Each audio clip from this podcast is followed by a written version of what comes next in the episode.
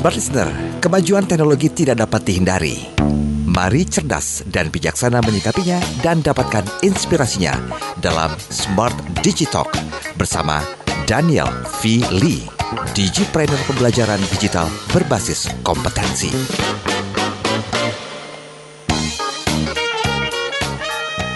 Small listeners, kalau Anda simak perbincangan kita minggu lalu ya, ternyata faktanya banyak kita yang terjebak di zona nyaman, di rutinitas sehingga kita menunda-nunda gitu ya untuk belajar untuk uh, skilling, reskilling dan juga upskilling uh, kompetensi kita. Ini yang mungkin bisa uh, membuat kita punah ya di kemudian hari di mana uh, kecanggihan digital dan juga kecanggihan artificial intelligence dan lain sebagainya ini bisa menggerus kemampuan kita jika tidak diasah terus-menerus. Selamat malam untuk Anda semua listeners. Selamat hari Jumat. Sudah mendekati weekend. Semoga semangat semua ya. Malam hari ini seperti biasa saya Audrey Juana akan menemani Anda sampai dengan jam 9 seperti biasa bersama Bro Daniel kesayangan kita semua. Selamat malam Bro Daniel. Selamat malam Audrey. Selamat malam semua listener semuanya yang mendengarkan kita pada malam hari ini. Dan juga selamat malam buat mereka yang ikut kita di streaming di YouTube ya.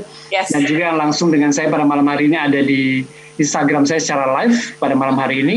Senang sekali kita ketemu kembali di malam uh, Jumat malam. Jadi besok adalah weekend. Walaupun ya. sebenarnya kita membaca berita, kita mengikuti berita dan lain sebagainya gitu ya. Indonesia tidak dalam keadaan sangat baik. Kalau kita lihat peningkatan COVID yang sangat luar biasa jadi kembali pada kesempatan ini saya ingin mengingatkan kita semua, mm-hmm. kalau memang tidak penting-penting sekali, tidak perlu keluar rumah. Ya, kita ya. kurangi mobilitas dan lain sebagainya gitu ya. Tapi hmm. tetap di rumah melakukan beberapa kegiatan misalnya olahraga, makan makanan sehat dan lain sebagainya. Karena dengan adanya pandemi pada saat ini Tuhan mengizinkan terjadi, itu sebenarnya mengingatkan kita bagaimana kita menyayangi tubuh kita, merawat tubuh kita dan menjadikan tubuh ini menjadi tubuh yang kita jaga supaya kita sehat seperti ya, itu. Ya. Jadi yuk bukan mendukung pemerintah aja, tapi mendukung keluarga kita, mendukung diri kita supaya kita tidak menjadi pen, penular ataupun tertular oleh COVID tersebut. Karena saya punya beberapa teman Audrey yang memang Aha. akhirnya uh, kena dan saya juga sedang berdoa buat satu keluarga yang anaknya masih kecil, jadi teman oh. uh, main jadi uh, kasihan sekali dan sekarang masih dalam keadaan kritis seperti itu. Jadi COVID itu ada ya, Bapak yes. Ibu, teman-teman sekalian. COVID itu ada, uh-huh. truly ada. Jadi yuk kita lakukan dengan 6 M ya kita. Terima kasih. Ya. Oke, okay. ini uh, pengingat yang luar biasa Smart Listeners yang harus kita apa ya jalankan bukan hanya tugas pemerintah tapi juga kita sebagai masyarakat nih harus sama-sama nih bergotong royong untuk menyukseskan uh, memberantas COVID-19. Nah, yes. balik lagi nih Bro Daniel, uh, di masa pandemi COVID-19 yang makin meningkat uh, waktu WFH nih ya, semua nih mungkin masyarakat Indonesia sudah mulai ya WFH lah ya, lebih banyak. Sudah banyak. 25% doang nih yang diperbolehkan untuk bekerja dari kantor. Yang yeah. pasti ini merupakan kesempatan yang baik juga nih untuk smart listeners untuk bisa mes, apa skilling reskilling dan juga upskilling. Mungkin boleh di remind dulu sebelum kita masuk ke tipsnya Bro Daniel, apa sebenarnya skilling, reskilling dan juga upskilling? Silakan. Betul, Audrey smart listener bahwa kalau tahun 90-an bahkan sebelum kita mengenal internet dengan sangat luas. Dan waktu internet masih mahal gitu ya. Mungkin kita tidak bicara tentang skilling, reskilling dan upskilling Okay. Jadi jargon ini memang cukup baru di tahun 2000-an. Kemudian ketika kita bicara tentang skilling, kita harus pergi ikut sebuah training, harus punya effort, beli buku dan lain sebagainya. Ya kan? Tapi dengan era digital, industri apa 4.0 pada saat ini dan internet yang sangat murah dan banyak sekali konten-konten yang bisa membantu kita untuk lebih baik, ternyata untuk skilling, yaitu untuk membuat kita lebih punya skill dan juga reskilling, mungkin skill kita yang sekarang tidak relevan lagi, jadi kita akan ganti skill yang baru gitu ya, atau kita upskilling karena kita mau naik kelas. Itu sangat dimudahkan. Kenapa? Karena melakukan skilling, reskilling, upskilling sangatlah penting agar kita tidak terjebak dalam sebuah zona nyaman gitu. Nah, masa pandemi ini sebenarnya, Asma listener, masa pandemi ini sebenarnya akan sangat membantu kita. Satu, kita punya waktu bukan lebih banyak, okay. tapi waktu kita bisa lebih efektif. Jadi tetap semua orang punya waktu 24 jam Audrey Smarisner. Mm-hmm. Tapi waktu itu nggak terlalu banyak, nggak nggak selalu nambah banyak. Tapi tadinya waktu harus perjalanan dan lain sebagainya, itu sekarang kita tidak melakukan. Apalagi sekarang kita 75% harus uh, work from home gitu ya. Kita punya banyak waktu. Nah, teknologi dapat membantu kita untuk skilling bagi kita yang memang belum punya skill. Untuk reskilling dari skill kita yang tidak pernah uh, relevan lagi menjadi kita mau meng, apa, melakukan sesuatu yang baru kita bisa skilling ataupun sekarang kita udah punya kita mulai kelas upskilling. Nah itu sangat mudah Audrey untuk kita lakukan. Itu sedikit reminder buat kita. Jadi tidak ada alasan buat kita untuk tidak menjadi manusia yang berkualitas karena kita harus punya skillnya. Jadi either kita lakukan skilling, kita reskilling, ataupun kita upskilling. Nah nanti ada tipsnya. Oke, okay. tuh no reason ya, Bro Daniel, no reason, untuk yes. untuk kita uh, tidak mereskilling, skilling dan juga upskilling. Dan tadi juga yes. kita sudah bikin vote di Instagram, terus kita juga bikin uh, question di WhatsApp. Nanti kita akan uh, bacakan juga beberapa. Ini menarik-menarik ya, Bro Daniel. Tapi mungkin dari tips ini kan ada empat bagian ya. TIPS ini ternyata singkatan nih, smart listener supaya uh, Bro Daniel nih bikin supaya kita jadi mudah untuk mengingat gitu ya. Mungkin kita boleh tahu dulu nih T yang pertama tuh apa sebenarnya Bro Daniel? Nah, T yang pertama itu adalah tetap menyadarkan diri kita. Ini penting. Jadi tetap menyadarkan diri kita, Audrey. Kenapa saya bilang tetap menyadarkan diri kita? Karena gini, ini sebenarnya tips yang paling susah, saya nggak bilang tips yang mudah ya, tips yang paling susah, tip menyadarkan diri kita. Jadi tetap menyadarkan diri kita. Kenapa? Karena kadang-kadang, bukan kadang-kadang gitu ya, kita sering banget tidak mau sadar diri, Audrey. Tidak mau sadar gitu. Kenapa? Karena dari semua hal yang akan kita action itu timbul dari sebuah kesadaran. Jadi T adalah tetap menyadarkan diri kita. Itu penting jadi sadar nggak? Nah kalau kita sadar, kalau kita melek, kalau kita benar-benar keadaan yang uh, sadar gitu ya, berarti kita aware nih lingkungan kita seperti apa. Terutama terkait dengan lingkungan profesionalitas kita lingkungan di mana kita sedang bekerja, lingkungan di mana kita sedang berkarya, lingkungan di mana kita sedang berprestasi. Nah itu penting banget. Contoh, di sini ada salah satu yang ikut uh, di Instagram saya, Audrey, uh, itu mahasiswa dari Prasmul. Dia menuliskan bahwa dia sedang lagi bikin skripsi gitu ya. Nah, ketika kita lihat mahasiswa, mostly ya, mostly kecuali Prasmul mungkin ya karena mereka punya 70-30% setahu saya, jadi mereka punya skill. Tapi banyak mahasiswa begitu dia lulus, mereka nggak punya skill. Bahkan mereka punya knowledge. Bahkan di dalam sebuah studi mengatakan bahwa knowledge yang mereka punya itu yang terpakai hanya 10 sampai 15 persen. Okay. Tapi no skill at all ya kan no skill at all. Kenapa? Boleh dibilang misalnya cara mereka melakukan presentation, cara mereka menyampaikan pendapat, cara mereka melakukan negosiasi dan lain sebagainya. Nah, di sini ada porsi yang paling penting ketika mereka menjadi mahasiswa atau ketika mereka baru lulus menjadi seorang yang ready untuk kerja. Saya mengatakan bahwa sebenarnya mereka tidak ready untuk kerja. Mereka tidak sadar bahwa dari mahasiswa loncat kepada dunia profesionalitas itu dua hal yang berbeda. Nah, tetap menyadarkan diri kita itu penting banget. Jadi kalau kita sadar, kita tahu who we are, gitu ya, siapa kita dan apa yang akan kita lakukan ke depannya. Itu penting banget. Jadi tetap menyadarkan itu menjadi tips yang pertama sekali untuk semari uh, pahami bahwa tanpa kita sadar mau dibilang semudah apa pun, mau dibilang untuk sesuatu yang ada di depan mata kita, kita nggak akan lakukan. Tapi kalau kita sadar, pasti kita akan lakukan. Ya. Contoh yang paling gampang, banyak dari kita menghadapi COVID gitu, tapi okay. banyak tidak sadar. Ya.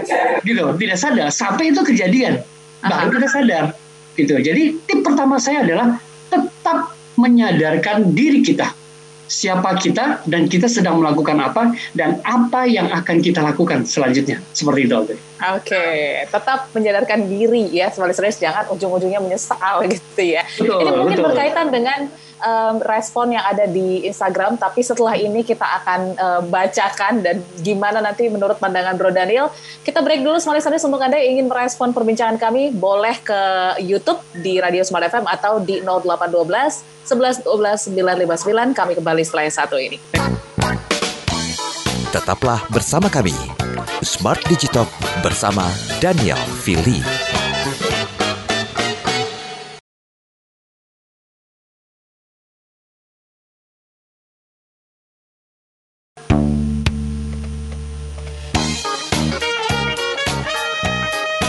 Kembali Anda ikuti Smart Digital bersama Daniel Fili.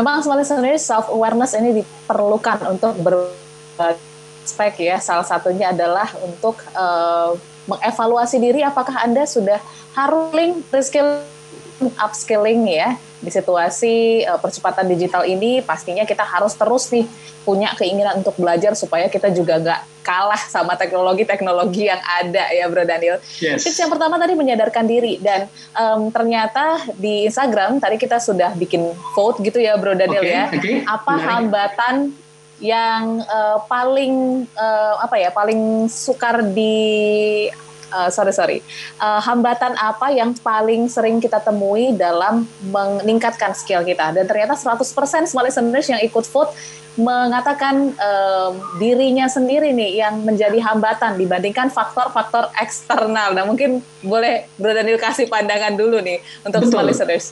Itu tepat sekali Audrey, itu tepat sekali.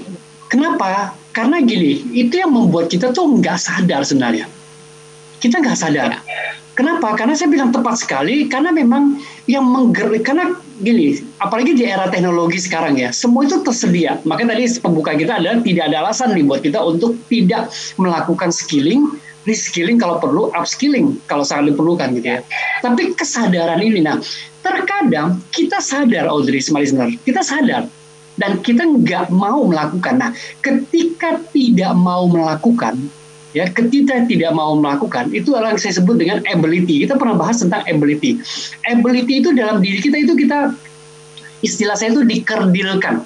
Padahal Tuhan menciptakan kita setiap orang itu dimodal dengan ability.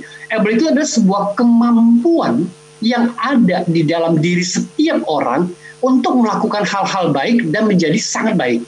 Nah, kemampuan ini dikerdilkan ketika kita ah nanti dulu deh, males ah antar aja deh kayak gitu. Ah ini juga oke okay kok gitu. Sampai dengan ancaman ataupun tantangan udah kita hadapin.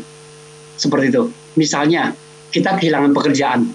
Misalnya ketika kita mencari kerja nggak dapat dapat seperti itu. Misalnya ketika kita bersaing dengan satu rekan kerja atau rekan profesi yang lainnya seperti itu kan. Ancaman-ancaman lain. Nah itu membuat kita sadar gitu untuk melakukan. Tapi ada juga yang udah sadar dia nggak melakukan untuk skilling ataupun reskilling ataupun upskilling Audrey Meisner. Tapi main fisik, main fisik. Nah itu dilakukan, tapi itu sesuatu yang uh, tidak tidak tidak tepat seperti itu. Jadi tetap menyadarkan diri itu menjadi penting. Nah kalau saya lanjutkan dengan tips yang kedua sebenarnya ini okay. kenapa saya bilang berhubungan? Kadang-kadang kita sudah sadar nih, tapi kita nggak ingat. Nah ini penting. Ingat, Ingat profesi, ingat dan kenali profesi kita. Kenapa? Karena kita pernah bahas Audrey bahwa ketika kita dalam zona nyaman, kita itu seperti robot. Ya. Setuju ya? Setuju. Datang bangun pagi, habis pagi, oh buru siapin, datang ke kantor ataupun datang ke satu tempat atau kita berusaha, udah rutin aja kita jalanin. Kita nggak ingat lagi bahwa kita ini siapa sih? Apa sih yang sedang kita kerjakan gitu ya? Kita nggak kenal lagi bahwa yang kita kerjakan ini sesuatu kan sesuatu yang menyangkut apa aja seperti itu. Nah ini penting banget. Ini dari pengalaman saya pribadi Audrey, itu saya sudah lakukan hampir 20 tahun ketika saya bekerja. Jadi bangun, datang, melakukan dan sebagainya dan berprestasi, tapi tidak mendapat apa-apa gitu. Tapi ketika saya benar-benar menemukan yang namanya oke okay ya, hmm, saya ingat, berarti saya bukan manusia biasa gitu saya bukan bukan primata gitu ya. Primata maksud saya gini, yang dia bangun uh, dia mencari makan, mencari makan, kemudian punya anak cucu gitu ya, lalu tidur lagi ya kayak gitu aja. Enggak, saya itu punya sesuatu lebih. Lalu saya kenali profesi saya. Ketika saya mengenali profesi saya, profesi saya mendukung nggak dengan tujuan hidup saya seperti itu. Jadi tadi tetap menyadarkan diri kita. Kedua tuh ini adalah ingat dan kenali profesi kita. Jadi sesuai nggak itu dengan tujuan kita? seperti itu. Jadi kalau udah kayak gitu, nanti kita akan cari nih. Kalau kita udah tahu istilahnya udah punya petanya, kita udah tahu nih tujuan kita ke mana, kita akan mudah untuk mencari Audrey. Jadi terima kasih tadi untuk votingnya, bagus banget. Oke, okay.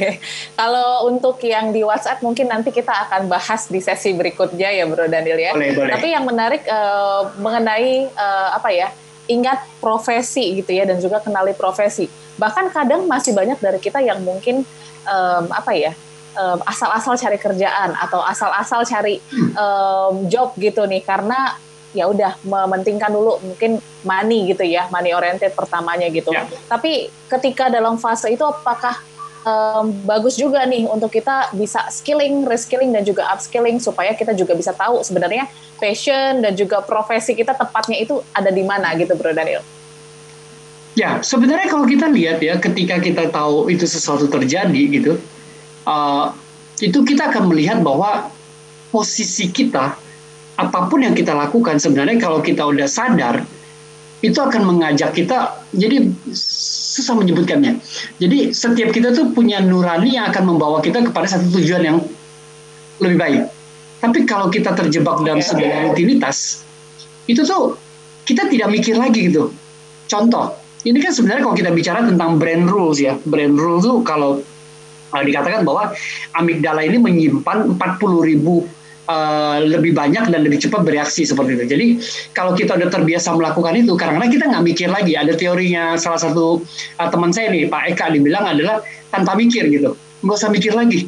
Ya kan? Jadi contoh Audrey ketika ke kantor atau ke siaran gitu ya, udah biasa naik motor, dia udah naiknya jalan gitu. Tiba-tiba nyampe seperti itu. Jadi nggak mikir lagi jalan mana. Sampai ada halangan, misalnya tiba-tiba ada demo Nah, begitu ada demo mulai, oh baru nyadar. Nah, begitu disadar, ingat, oh iya saya mau ke mana? Oh mau ke kantor, berarti lewat mana ya? Mulai lihat Google Map, mulai tanya ataupun lain sebagainya, akhirnya itu dilakukan. Nah, itu penting banget untuk kita bisa lakukan. Jadi ketika kita menyadari dan tidak terjebak dalam sebuah rutinitas, itu sebenarnya akan membantu kita si Audrey.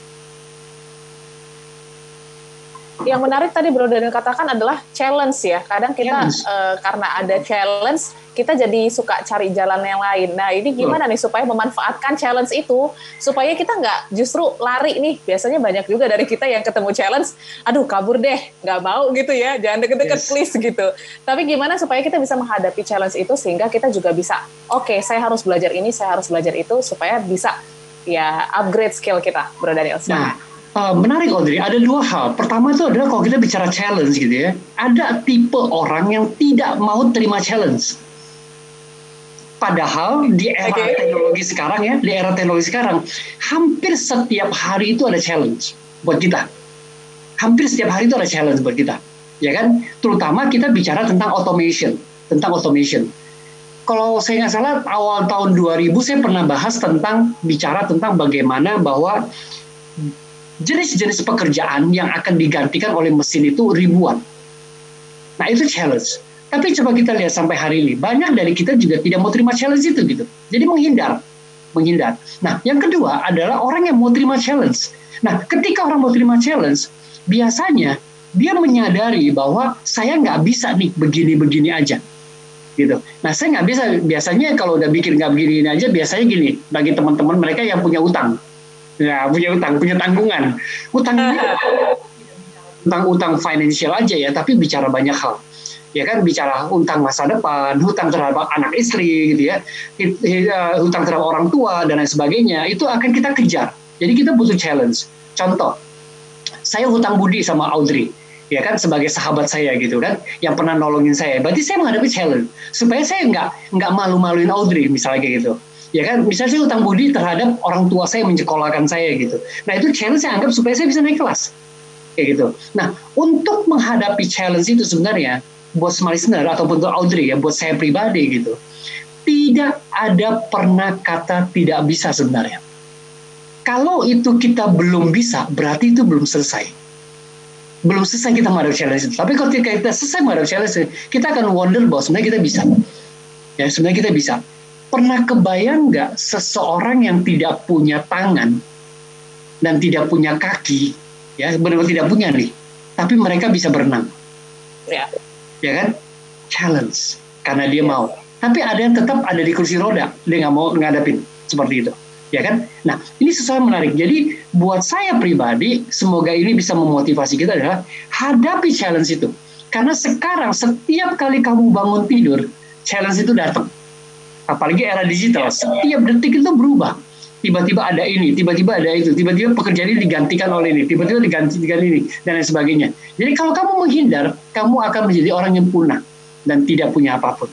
Seperti itu. Oke, okay. karena kadang kita uh, apa ya ketakutan dulu nih um, pikiran kita, uh, asumsi kita itu yang justru bikin kita lari. Padahal kalau dihadapin ternyata bisa juga gitu ya. Harus bisa dan pasti bisa kok, yakinlah. Kita itu okay. lebih hebat dari semua cobaan yang kita alami kok sebenarnya. Dan percayalah yes. bahwa Tuhan tidak akan pernah mengizinkan pencobaan itu lebih besar dari kekuatan kita. Harus ingat tuh. Yeah. yes, kuat sejuta umat ya Bro Daniel. Iya, iya. Oke. Okay. Nah, uh, malam hari ini untuk Anda yang mungkin berpartisipasi baik di channel YouTube atau di live Instagram Bro Daniel atau mungkin secara on air, Anda boleh ya kirimkan komentar Anda. Apalagi nih faktor-faktor yang mungkin uh, menghambat kita untuk meningkatkan skill. Kalau mungkin small listeners mengatakan dari dalam diri, oke. Okay. Kalau faktor eksternalnya itu kira-kira apa sih? Apakah um, mungkin internet, kemerataan internet, atau mungkin kesulitan untuk mengakses dunia digital, atau mungkin tidak ada platformnya atau seperti apa? Silahkan kirimkan di 0812 11 12 959 atau ke live Instagram kami di @danielfeli ya di Instagram Bro Daniel maksud saya dan juga di live chat YouTube Radio Smart FM. Kami kembali yang satu ini tetaplah bersama kami. Tetaplah bersama kami. Smart Digital bersama Daniel Fili.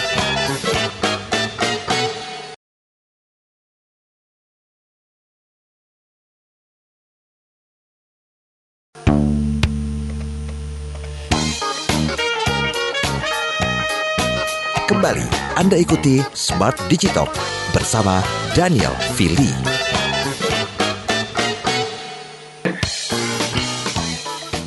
Terima kasih listeners untuk Anda yang masih mendengarkan, menyaksikan, mengikuti perbincangan kami malam hari ini. Sudah setengah dari sesi ya.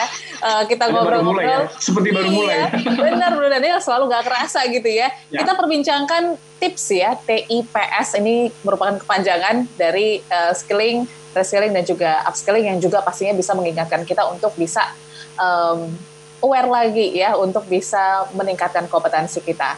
Yang menarik digital era gitu ya Bro Daniel saat ini uh, pastikan uh, apa ya jadi makanan sehari-hari lah kalau kita bilang ya. Dan juga banyak skill-skill yang dipadu-padankan nih dengan dunia digital. Bukan hanya kita belajar di dunia digital tapi juga dipadu-padankan. Misalnya ada marketing dulu ya, sekarang marketing digital marketing dan lain sebagainya ini banyak nih. Nah, apakah kompetensi kita sekarang gitu ya, skill kita sekarang ini juga harus bisa pelan-pelan kita lihat change-nya atau opportunity-nya untuk dikombin sama dunia digital sendiri, Bro Dadil? Ya, sebenarnya gini, Audrey, smart listener, bahwa kita harus mengcombine. Kita harus mengcombine. Tapi saya tidak membahas tentang mengcombine-nya, tapi saya bahas satu bagian yang penting. Penting ketika kita menyadarkan diri. Tadi juga ada pertanyaan nih, salah satu yang dari uh, follower saya di Instagram. Okay. Jadi bagaimana kita menyadari diri kita? Kadang-kadang kita suka sadar, tapi seolah nggak sadar gitu. Avoid kita avoid lari gitu kan. Nah, menarik. Ada satu bagian yang saya akan jelaskan kepada kita semua bahwa cara kerja otak kita itu luar biasa banget. Luar biasa banget. Ya, cara kerja otak itu tuh luar biasa banget. Jadi minggu lalu saya bahas satu uh, quote saya tentang nutrisi. Nah, terkadang kita lupa tentang nutrisi yang diperlukan oleh otak kita. Nah, nutrisi yang diperlukan oleh otak kita itu bukan hanya nutrisi bacaan, tapi nutrisi tontonan yang kita lihat Audrey yang kita lihat kalau kita banyak melihat hal-hal yang tidak mengajak kita untuk lebih baik maka kehidupan kita tidak akan lebih baik tapi kalau kita menghadirkan nutrisi tontonan-tontonan atau apa yang kita lihat melalui Instagram, melalui YouTube, melalui televisi dan lain sebagainya, itu akan mengajak kita dan memampukan kita untuk punya semangat itu. Nah, termasuk ketika kita menonton hal-hal yang mengajak kita untuk menyadarkan diri. Saya sendiri punya beberapa contoh, contoh hari ini. Ya, saya ketemu satu orang teman, anaknya baru umur 7 tahun seperti itu. Anaknya baru umur 7 tahun. Jadi tiap hari anak itu menonton yang namanya AGT, uh, American Got Talent. Britain Got apa uh, apa BGT juga, termasuk uh, apa uh, uh, apa uh, chef junior gitu ya, masa chef junior dari Australia dan lain sebagainya gitu. Nah, satu kali anak ini bicara sama ibunya karena memang ibunya bisa masak ibunya pintar masak juga gitu Dia ngomong sama ibunya, saya mau belajar belajar masak dong. Dan amazingly, anak ini nggak pernah ke dapur dan dia bisa masak uh, omelet buat dirinya. Wow. Okay. Kenapa? Karena dia nonton anak seusia dia bisa gitu, dan dia encourage dirinya bisa. Uh-huh. Seperti itu. Nah, dia mulai menyadari. Tadi pertanyaan dia, kamu udah sadar nih, saya bisa gitu. Nah, ketika dia menyadari dia bisa karena ditolong, dibantu oleh media-media tadi yang mengisi ke kepalanya dia untuk bisa dan dia bisa melakukan. Demikian juga sebaliknya. Nah, kita pernah bahas tentang bahwa untuk menjadi baik akan jauh lebih susah, jauh lebih repot, jauh lebih membutuhkan energi dibanding kita mau melakukan sesuatu yang buruk seperti itu. Jadi biasakanlah kita mengisi nutrisi otak kita dengan tontonan, dengan hal-hal yang membuat kita tuh menyadari bahwa sebenarnya kita bisa, termasuk mengenali profesi-profesi kita. Seperti oh ternyata contoh sekarang Audrey jadi penyiar gitu ya. Aduh sekarang kalau udah penyiar, saya nanti jadi apa ya kayak gitu. Nah, lihat apa yang dilakukan oleh penyiar-penyiar lain seperti itu. Oh, ternyata bisa jadi MC, bisa jadi ini, bisa jadi ini, berarti open seperti itu. Nah, apakah akan stuck di menjadi seorang penyiar aja atau enggak? Atau kalau menjadi penyiar tapi penyiar yang seperti apa? Yang berkarismatik gitu ya. Saya punya teman uh, yang punya Leta Talks gitu ya. Dia bukan hanya penyiar sebelumnya, tapi sekarang dia malah jadi voice over dia malah misi sebuah iklan-iklan bahkan uh, storytelling dan bahkan dia menjadi seorang praktisi yang di bidang itu seperti itu. Ya kan? Kenal Riri Artakusuma juga dia penyiar juga gitu. Tapi sekarang dia jadi voice coach termasuk voice coachnya saya juga gitu kan. Jadi bisa banyak. Nah kita mengisi bahwa sebenarnya kita bisa nggak? Bisa. Itu Audrey. Oke. Okay. balik lagi agility. Ah, tangkas agility-nya kita. Cerdas tangkas gitu kan penting banget harus gitu lincah untuk melihat peluang-peluang mana yang mungkin uh, bisa dimasuki ya soalnya serius. Oke, okay, kita masuk ke tips yang ketiga lagi Bro Daniel sebelum kita baca-baca respon silakan. Nah, tadi T, I, sekarang P. P, P ini penting ya. Tadi tetap menyadarkan apa menyadari, sekarang ingat dan kenali profesi. P itu adalah pahami. Okay. Pahami apa? Gap profesi kita. Ya, tadi saya udah kasih contoh tentang Audrey. Gapnya apa? Gap gap itu perbedaan gitu ya. Jurang pemisahnya apa? Ya. Kalau saya tidak melewati pem, jurang pemisah ini akan terjadi apa? Nah kita harus pahami. Kenapa saya bicara pahami? Kenapa? Karena kita cuma tahu, tapi kita nggak paham. Ketika kita paham, kita tentu akan melakukan sebuah aksi. Nah, saya mengajak kita untuk pahami gap profesi kita seperti apa. Jadi seberapa jauh contoh di sini mungkin kalau ada mungkin kalau saya bicara tentang ada Franz gitu ya, ada Ling yang kemarin kita order makanan gitu ya, okay. dengan seorang teman gitu, makanannya enak gitu ya, kita order. Nah menariknya gini, kalau dia tetap melakukan bikin kue dan dengan model tradisi yang lama, bikin kemudian taruh di toko gitu ya, ya kan, ya itu susah jualannya, gitu. sulit gitu. Nah itu dia paham gapnya gitu Kenapa? Karena sekarang udah banyak online dan lain sebagainya. Ketika dia pahami, oke, okay, saya harus lakukan sesuatu nih, ya kan? Tadinya dia bikin dan taruh di toko. Sekarang dia tetap bikin, tapi tidak taruh di toko. Nah, ketika dia tahu, oke, okay, berarti saya mesti mengutilisasi apa? Channel-channel saya punya. Salah satunya WhatsApp Group. Oke. Okay. Nah, itu gapnya kan. Tapi saya kan nggak bisa pakai WhatsApp. Nah, gap itu. Oke, okay. ketika di WhatsApp gimana cara ngomongnya ya? Kan tidak online maksud saya tidak tidak voice gitu ya, tidak jualan direct gitu. Ngeteknya gimana gitu kan? Nah itu gap. Nah gap itu kalau kita paham lalu kita action. Nah itu butuh sebuah keberanian. Kadang-kadang kita, aduh kita memang jago bikin kue gitu ya, tapi kita nggak berani jualan malu. Yeah. Itu juga gap. Kalau kita pahami, kita harus misalnya oke, okay, oke okay, jangan saya deh yang jualan deh, minta adik saya yang cerewet misalnya seperti itu kan. Nah biar dia, dia kan linknya banyak. Nah itu kita pahami gap itu, gap itu, lalu kita bisa lakukan. Seperti itu Audrey. Itu contoh yang paling real ya. Jadi gap itu harus kita pahami seberapa jauh, seberapa besar jurang tersebut yang harus kita langkain. Seperti itu. Gap ya. Ini kadang kita sadari juga nih Bro Daniel seperti yang um, contoh yang Bro Daniel katakan kadang memang gapnya ada di diri kita ya karena gapnya kita. takut lah uh, ya. asumsi yang mungkin berlebihan gitu ya sebelum kita mencoba.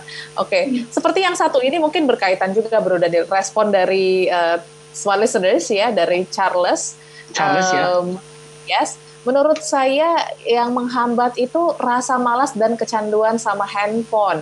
Banyak waktu sia-sia dengan bermain handphone berjam-jam, entah waktu untuk fokus pada pekerjaan ataupun bersosial dengan orang lain yang dulunya akrab, kasih perhatian satu sama lain, sekarang malah sibuk liatin layar, Bro Daniel. Gimana, Bro Daniel? Nah, ini menarik. Ini menarik. Ini saya kasih clue sedikit sebelum saya tips yang terakhir ya. Ini menarik. Okay. Yes. Ini menarik. Kenapa? Karena Charles gini loh. Bagi saya tidak ada orang yang malas sebenarnya. Uh-huh. Bagi saya ya, mungkin buat Charles malas gitu bagi saya tidak ada orang yang malas di dunia ini.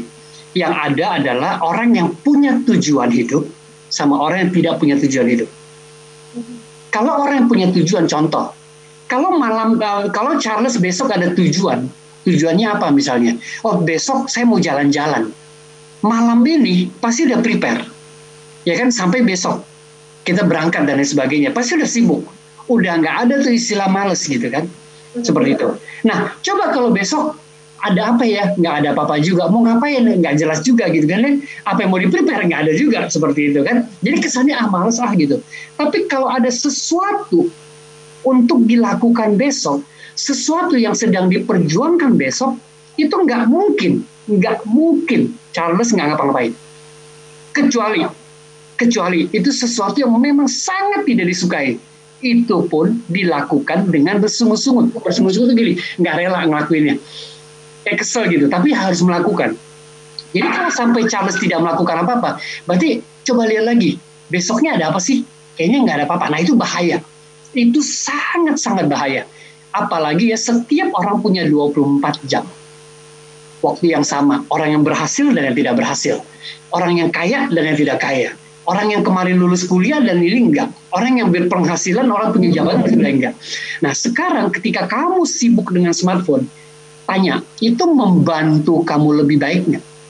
Itu menambah pundi-pundi kamu nggak? Pundi-pundi itu artinya menambah finansial kamu nggak? Mencerdaskan uh, apa uh, kehidupan kamu nggak gitu? Menambah nggak? Kalau tidak, tinggalkan.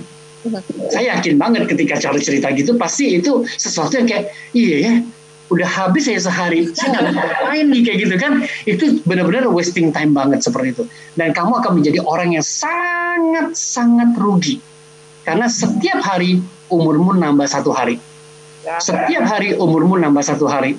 Tetapi yang termasuk dengan kemampuan, dengan skill, sesuatu yang membangun masa depan kamu, itu tidak menambah, bahkan berkurang. Kenapa? Karena umurmu berkurang. Tenagamu berkurang. Waktumu berkurang. Yang nambah nggak ada. Perhatikan. Tapi itu itu sambungan dari mana? Sambungan tadi. Besoknya nggak jelas mau ngapain Nah, yang paling penting nanti tips yang terakhir. Besoknya mau ngapain kita? Kayak gitu. Oke. Okay. Ya kan? Yes, yes, yes. Harus di planning ya, oleh dan juga semoga uh, Charles setelah mendengar ini juga jadi trigger ya untuk bisa um, skilling, reskilling, dan juga upskilling. Setelah ini kita akan baca juga beberapa respon yang sudah masuk. Anda juga masih boleh berkomentar kira-kira faktor eksternal yang menghambat kita untuk sulit meningkatkan kompetensi, apalagi ya? Kalau dari diri sudah banyak responnya, dari faktor eksternal kira-kira apa menurut Anda? Setelah yang satu ini, semua listeners kami akan bacakan respon Anda, kirimkan di 0812 11 12 959 atau di um, Instagram Daniel di @danielveli atau di live chat YouTube kami di Radio Smart FM. Kami akan kembali untuk satu sesi terakhir dalam Smart Digital. Tetaplah bersama kami. Tetaplah bersama kami. Smart Digital bersama Daniel Fili.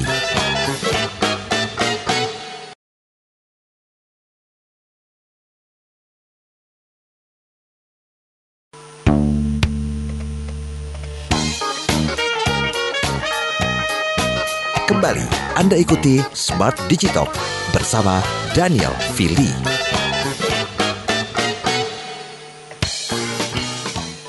Kalau baca-baca respons listeners ini menarik-menarik ya dan juga semoga ini bisa jadi pengingat untuk kita bisa upgrade skill kita di tengah situasi yang kadang jadi distraksi juga terbesar untuk kita ya Bro Daniel ya. Hmm. Uh, mungkin aku baca beberapa respon dulu yang sudah masuk uh, dari faktor eksternal menurut Ibu Dwi yang ada di Sukabumi ya. Faktor eksternalnya adalah benar seperti Mas Charles ya. Smartphone Bro Daniel. Kadang saya uh, lagi uh, lagi nonton-nonton uh, podcast atau mungkin skill-skill uh, yang seru ya. Tapi kadang notifikasi itu jadi lebih menarik gitu ya dan juga iklan-iklan yang menarik ini justru saya ikut tergoda. Selanjutnya ada lagi dari Bro uh, Franz ya, yang ada di Bogor yang mengatakan faktor ek eksternalnya uh, kalau saya sih lingkungan ya, apalagi lingkungan kerja saya uh, saya sulit berkembang karena tidak ada pelatihan-pelatihan ataupun uh, uh, apa nih seminar-seminar ya yang tidak dilakukan dari kantor. Jadi saya kesulitan nih Bro Daniel. Mungkin boleh respon dulu dua ini sebelum kita masuk ke tips yang terakhir. Oke, menarik ya Audrey. Uh, sebenarnya gini, kalau saya menyampaikan gini, dua hal itu tuh bukan faktor eksternal gitu. Dua hal itu faktor internal. Karena faktor eksternal itu tidak bisa kita kontrol. Eksternal nggak bisa kita kontrol. Oke. Okay. Nah, kalau tadi ada notif-notif, kita harus disiplin harus disiplin, berani mematikan notif itu dan tidak lihat gitu. Itu yang pergumulan atau uh, yang saya bilang tadi, ketika kita sadar gitu ya, itu tuh pekerjaan yang paling susah gitu. Yes. Contoh ya, contoh. Uh, ini buat ibu-ibu misalnya gitu ya. Makanya ada tips bikinlah list belanja. Kalau oh, yeah. belanja. Kenapa? kalau begitu masuk supermarket gitu ya atau pergi ke pasar godaannya itu banyak banget kalau nggak pegang nggak pegang list belanja gitu. Yeah. Karena pulang list belanjanya tidak terpenuhi yang dibeli adalah yang lain list belanja gitu kan. Nah itu persis sama ketika kita menggunakan smartphone. Kontrolnya gimana? Kontrolnya adalah kita menyadari bahwa apa sih yang saya mau lakukan. Oke, saya lagi mau upgrade skill. Saya lagi mau nonton video ini sampai selesai. Sampai selesai. Termasuk ya, buat Bapak Ibu yang sekarang mendidik anak-anak mereka. Anak-anak sekarang adalah saya pernah bicara tentang bahwa anak-anak sekarang termasuk kita yang udah dewasa ya eh, attention kita itu tidak lebih baik dari Mas Koki ya. Kita tuh cuma 8 detik, Mas Koki itu 12 detik untuk attention. Jadi ketika baca judul aja, anak-anak sekarang tuh udah pintar banget, udah tahu di isinya, kayak gitu, ya kan? Nah itu penting banget. Jadi disiplinkan diri untuk menyelesaikan apa yang sudah kita mulai tanpa terdistrak seperti itu. Nah contoh, saya sering diomelin dengan beberapa teman gitu, ayo kalau punya WA dibaca dong gitu. Saya sering mati notifnya. Kenapa? Karena saya tahu ini waktunya saya kerja, waktunya saya belajar, waktunya saya sedang bikin presentasi, waktunya saya bikin proposal dan lain sebagainya. Kenapa? Karena tidak pernah dipikirkan bahwa ketika kita diganggu oleh notif tadi, satu notif tiga menit ya, itu kalau 10 notif itu 30 menit seperti itu. Belum lagi yang berkepanjangan tiba-tiba kita itu mencuri waktu kita banget seperti itu. Nah, yang kedua tadi yang dikatakan Pak Franz gitu ya. Jangan tergantung seminar di kantor. Sekarang seminar banyak banget yang gratis. YouTube, podcast, podcast gitu ya, podcast gitu ya. Itu banyak banget untuk memperagakan mau hard skill, soft skill dan sebagainya yang nggak berbayar. Makanya tadi waktu opening Pak Franz, maaf ya, kita mengatakan bahwa tidak ada excuse lagi bahwa di era teknologi saat ini itu kita bisa belajar apa aja. Yang penting kita sadar.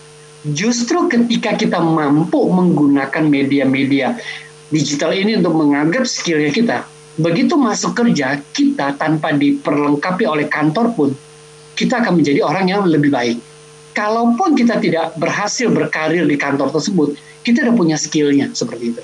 Jadi kalau perlu kantor yang tergantung kita bukan kita yang tergantung sama kantor. Kenapa? Karena ketika kita punya skill, itulah yang kita bawa terus gitu. Nggak akan ketinggalan di kantor kok. Kayak gitu. Ya kan? Jadi please, lakukan. Yuk, banyak banget Pak Frans seperti itu. Nah, tips saya yang terakhir, menyambung okay. ke Pak Frans, menyambung ke tadi ibu yang bilang, iya nih saya sama dengan Pak Charles gitu ya. Segeralah miliki tujuan akhir dari apa yang sedang kita kerjakan segeralah miliki tujuan akhir dari apa yang kita kerjakan.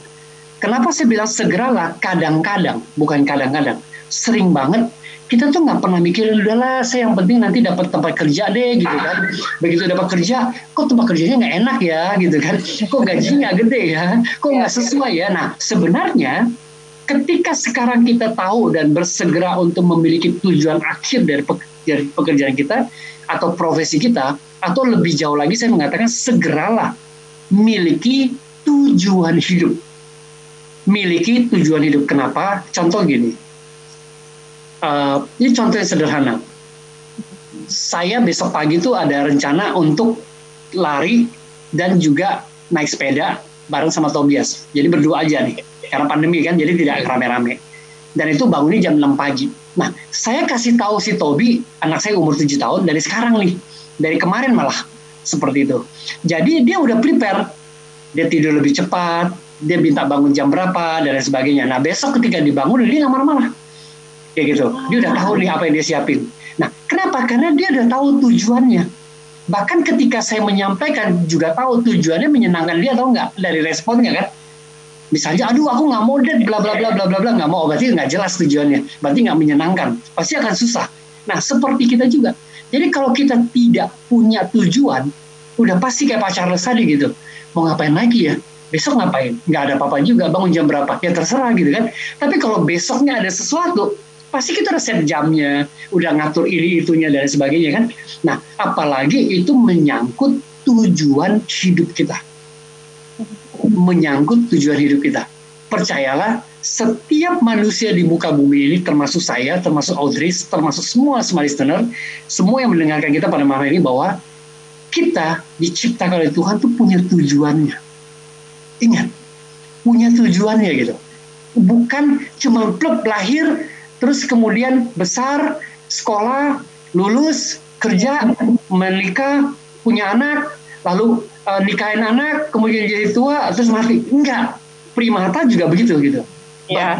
for the human, because we are human being yang didesain sama Tuhan punya satu tujuan, find the things. Itu lima. Oke. Oke, oke. Menarik perbincangan kita ya, Bro Daniel. Mungkin um, supaya apa ya lengkap gitu ya dan juga pastinya komplit didengarkan semua listeners mungkin boleh dirangkum karena masih banyak ternyata smart listeners yang merasa nih um, kita sulit untuk action ya seperti kata Pak Andri Mustia apa yang membuat kebanyakan orang nih tidak action untuk melakukan sesuatu nih? Kita udah tahu tips-tipsnya tapi sulit nih Bro Daniel mungkin sekalian ditutup dan diingatkan lagi kita silakan Oke, okay, menarik sekali ya. Memang tips saya ini memang bukan tips yang lakukan 1, 2, 3, 4. Enggak. Tapi tips ini ya. lebih kepada inner kita, manusianya kita. Yaitu tips, T-I-P-S. Tetap menyadarkan diri kita. Jadi, kita selalu wake up gitu. Bukan dalam keadaan mabuk ya, selalu sadar gitu dengan pemikir sadar itu bukan bengong ya. Sadar itu bukan melakukan apa tidak tahu apa apa gitu. Sadar sadar gitu. Benar-benar dalam keadaan sadar seperti itu nah tetap menyadarkan diri kita. Lalu yang kedua ada ingat dan kenali profesi kita. Ataupun apa yang sedang kita karyakan atau kita kerjakan sekarang gitu. Supaya itu akan membantu kita. Nah, ketika kita tahu bahwa kita sadar dan kita ingat gitu ya, kita pahami gap itu berapa besar. Gap itu berapa besar. Nah, yang terakhir, segeralah segeralah miliki tujuan akhir dari profesi kita. Segeralah miliki tujuan hidup kita. Nah, kalau untuk merangkum semua ini sebenarnya at the end apa? Setiap kita harus menemukan apa sih tujuan hidup saya? Apa sih yang harus saya lakukan sekarang supaya menjadikan masa depan saya lebih baik? Masa depan keluarga saya lebih baik. Jadi miliki tujuan itu. Miliki sesuatu yang akan kita capai miliki sesuatu yang akan kita tuju, miliki sesuatu yang membuat kita tuh setiap pagi bangun itu semangat. Penting. Setiap pagi bangun itu semangat. Membuat kita tuh punya alasan untuk bangun besok ya. Seperti itu, ya. Membuat kita tuh punya alasan untuk bangun besok ya. Nah, malam hari ini temukan apa yang membuat kamu semangat untuk bangun besok. Apa? Jangan tidur kalau kamu gak ketemu itu temuin seperti itu. Apa yang membuat kamu bangun semangat besok seperti itu. Jadi okay. jangan enggak besok saya mau nyantai-nyantai. Tidak. Temukan apa yang membuat kamu semangat untuk bangun besok pagi. Oke. Okay. Jangan sampai nanti nggak tidur-tidur Bro Daniel karena nggak ketemu ya.